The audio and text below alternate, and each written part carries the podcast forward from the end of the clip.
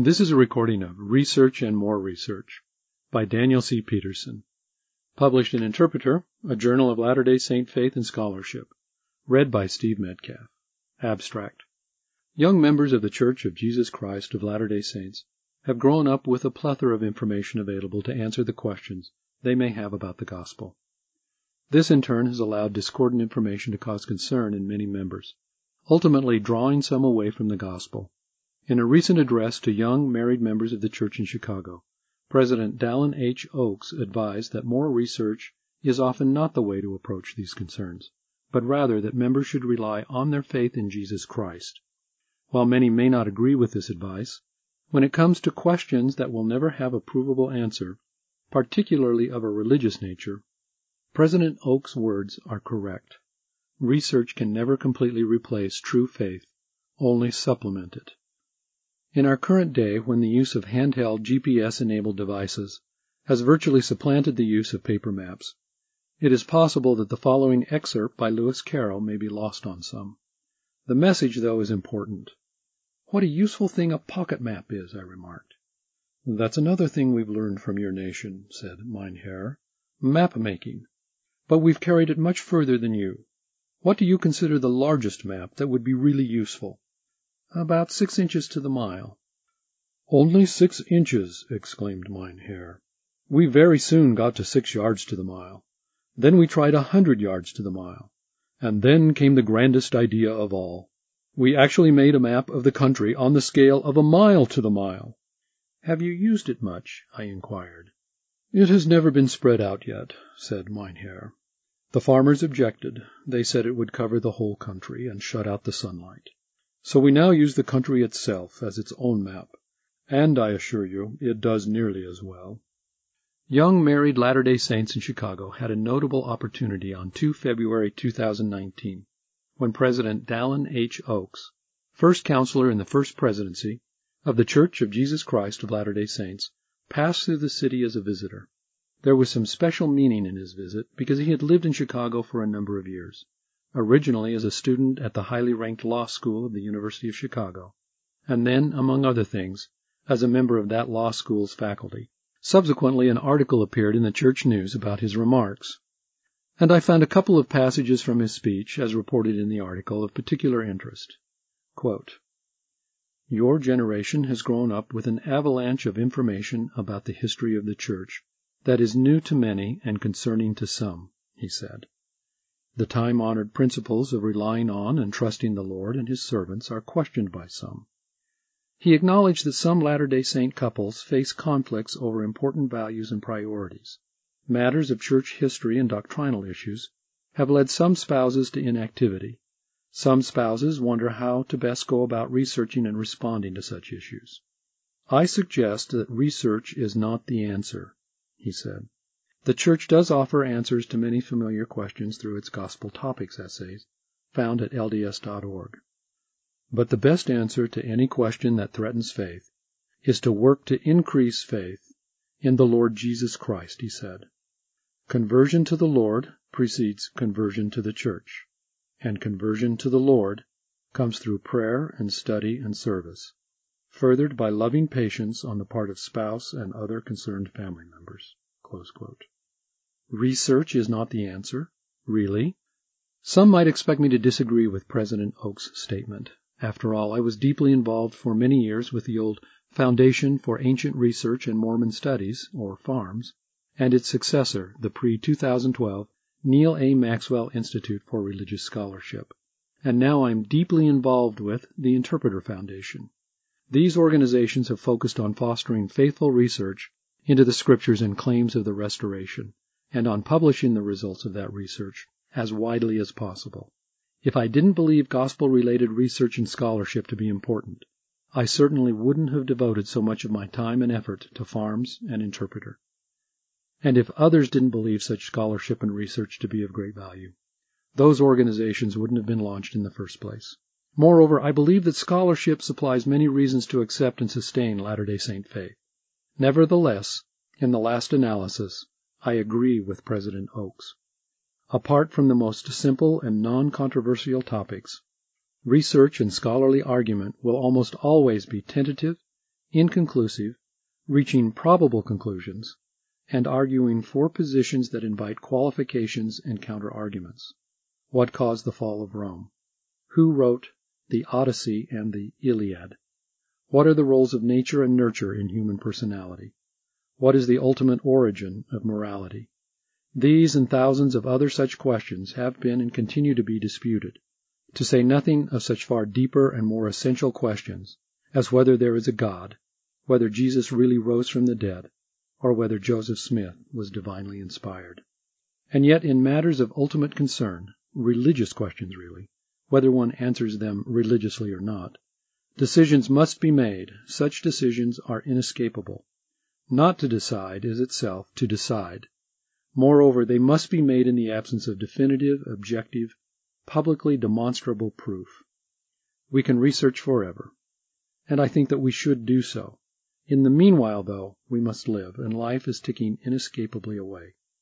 Moreover, the life of a disciple requires commitment. It's not a never-ending PhD program supported by an inexhaustible scholarship fund. Covenants need to be made or not made, kept or abandoned. Children need to be reared in faith or without it.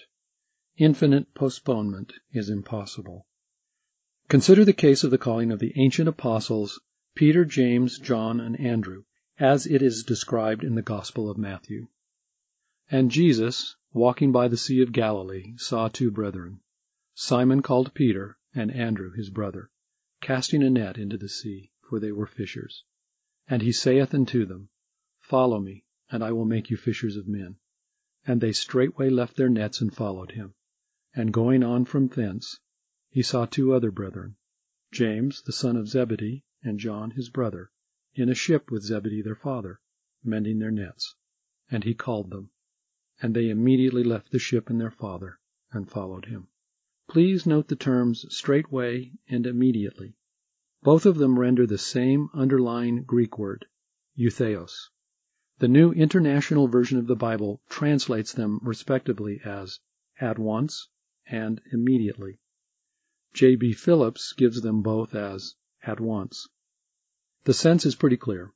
Neither Simon Peter, nor Andrew, nor James, nor John pursued graduate studies in a theological school before responding to Jesus' call. None of them did any library research. They didn't even take the missionary discussions. They heard the call and felt impelled to accept it. Eutheos, immediately. And at what a cost! Their acceptance of the divine call ripped these provincial Galilean fishermen out of the small rural lives they would otherwise have lived, and made them figures of international historical importance, but not necessarily of international affection. The New Testament itself records that James, or Jacob, the brother of John and a son of Zebedee, was martyred by the sword in Jerusalem around A.D. 44 at the order of Herod Agrippa. According to ancient tradition, Andrew, the brother of Simon Peter, died by crucifixion in Achaia, a region of today's Greece. Somewhere around A.D. 64, Simon Peter was crucified upside down in Rome. John, the brother of James, disappears from history not long after his exile on the island of Patmos, off the coast of modern Turkey. Shouldn't they have engaged in extensive, rigorous research before making so momentous a choice? I recently read a book by the always stimulating Swiss journalist, philosopher, and novelist, Dr. Rolf Dobelli, that might shed some interesting light on such questions. It's entitled Die Kunst des klugen Handelns, zweiundfünfzig Irrwege, die sie besser anderen überlassen. Roughly in English, The Art of Smart Action, 52 Wrong Paths that would be better left to others. Among the brief chapters of his book is one called Hast du ein Feind, gib ihm Informationen. If you have an enemy, give him information. Dobelli's brief chapter begins with an allusion to an even briefer 1946 short story by the great Argentine writer Jorge Luis Borges, which appears in the form of an invented fragmentary literary forgery. It may have been inspired by the above passage from Lewis Carroll titled Del rigor en la ciencia, on rigor in science. The Borges story in its entirety reads as follows. En aquel imperio el arte de la cartografía logró tal perfección que el mapa de una sola provincia ocupaba toda una ciudad y el mapa del imperio toda una provincia. Con el tiempo, estos mapas desmesurados no satisficieron y los colegios de cartógrafos levantaron un mapa del imperio, que tenía el tamaño del imperio y coincidía puntualmente con él. Menos adictos al estudio de la cartografía, las generaciones siguientes entendieron que ese dilatado mapa era inútil y no sin impiedad lo entregaron a las inclemencias del sol y los inviernos. En los desiertos del oeste perduran despedazadas ruinas del mapa, habitadas por animales y por mendigos. En todo el país no hay otra reliquia de las disciplinas geográficas. Suárez Miranda, Viajes de varones prudentes, libro cuarto, capítulo 45, 1658. Here is an English translation. In that empire the art of cartography attained such perfection that the map of one province alone took up the whole of a city, and the map of the empire the whole of a province. In time those unconscionable maps did not satisfy, and the College of Cartographers set up a map of the empire which had the size of the empire itself, and coincided with it point by point. Less addicted to the study of cartography, succeeding generations understood that this widespread map was useless, and not without impiety they abandoned it to the inclemencies of the sun and the winters. In the deserts of the West, some mangled ruins of the map lasted on, inhabited by animals and beggars. In the whole country there are other relics of the disciplines of geography. Suarez Miranda, Viajes de Varones Prudentes, Book 4, Chapter 45, Lerida, 1658. Dobelli cites the Borges story to illustrate his point. Borges' map represents an extreme case of a mistake in reasoning called information bias, the false belief that more information leads automatically to better decisions. He illustrates his point also with a personal story about searching for a hotel in Berlin. Having looked through a selection of possibilities, he chose one of them on an impression. But then, not trusting his gut reaction, or Bauchgefühl, he did more research. He read dozens of comments, evaluations, and blog entries for a wide range of hotels, and clicked through uncounted photos and videos. After two hours of intensive study, he decided on the same hotel he had chosen at the very start. How about some science, some real data? Dobelli mentions a study by a researcher named Jonathan Baron. In it, Baron posed the following question to a group of physicians. A patient is suffering from symptoms that point, with all likelihood of 80%, to illness A. However, if the patient's disease isn't illness A, it is either illness X or Y. Unfortunately, each of these diseases must be treated in a different way. Each of the three is roughly equally serious, and each potential treatment has similar side effects. As a physician, which of the treatments would you prescribe? Logically, you would bet on illness A, and accordingly, order up therapy A. But now suppose that there is a diagnostic test that will give a positive result in the case of illness X and a negative result in the case of illness Y. If, however, the disease in question really is illness A, half of the test results will come out positive and half will come out negative. Would you, as a physician, recommend that the patient undergo this diagnostic test? In fact, most of the physicians surveyed by Jonathan Baron, the researcher running the study, recommended the diagnostic test be administered to the patient and they did so, remarks Dobelli, quote, even though the information derived thereby is irrelevant. Suppose that the test result is positive.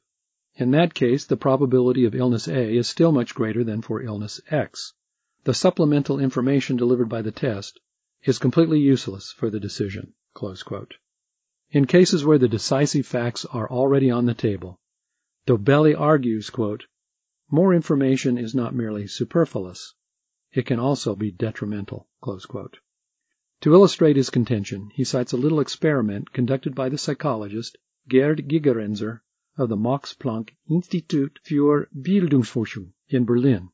Gigerenzer asked a simple question of students at both the University of Chicago and the Ludwig Maximilians Universität Munich, that is, the University of Munich in Germany. Which city has more residents, San Diego or San Antonio? Of the American students, 62% gave the right answer, San Diego. But fully 100% of the German students were able to answer the question correctly. Why? Because German students are so much better than American students, even at the elite University of Chicago?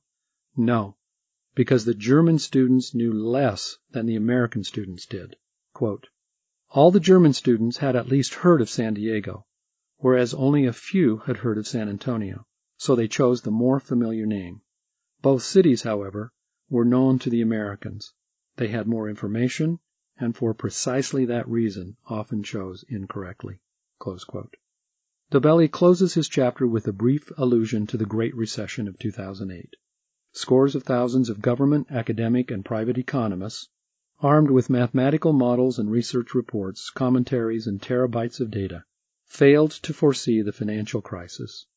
When certain knowledge is beyond the reach of human reason, more data and more research isn't going to give it to us.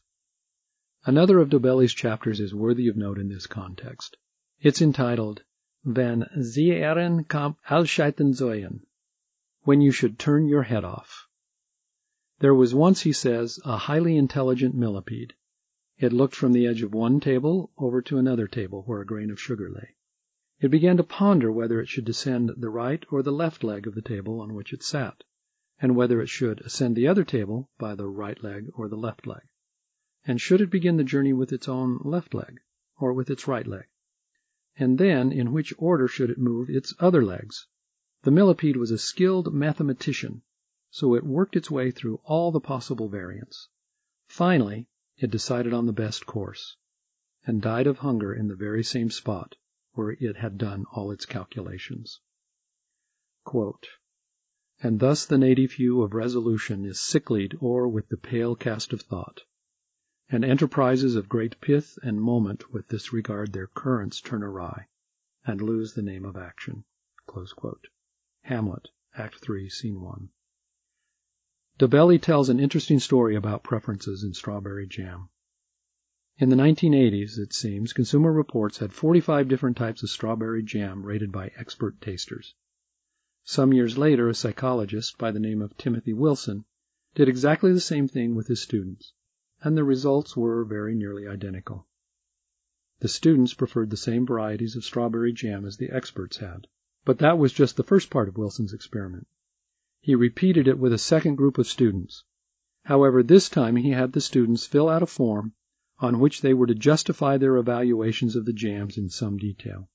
And this time, the rankings were completely turned around. Some of the very best types of jam were given the very worst rankings. Concludes Dobelli, If one thinks too much, one cuts the head off from the wisdom of the feelings, which are simply a different way of processing information than is rational thinking, a more primitive way, but not necessarily a worse one. In fact, often a better one. Thinking might needlessly sabotage intuitive solutions. The same thing is true for decisions that already confronted our Stone Age ancestors the evaluation of foods, the choice of friends, or the question of who can be trusted.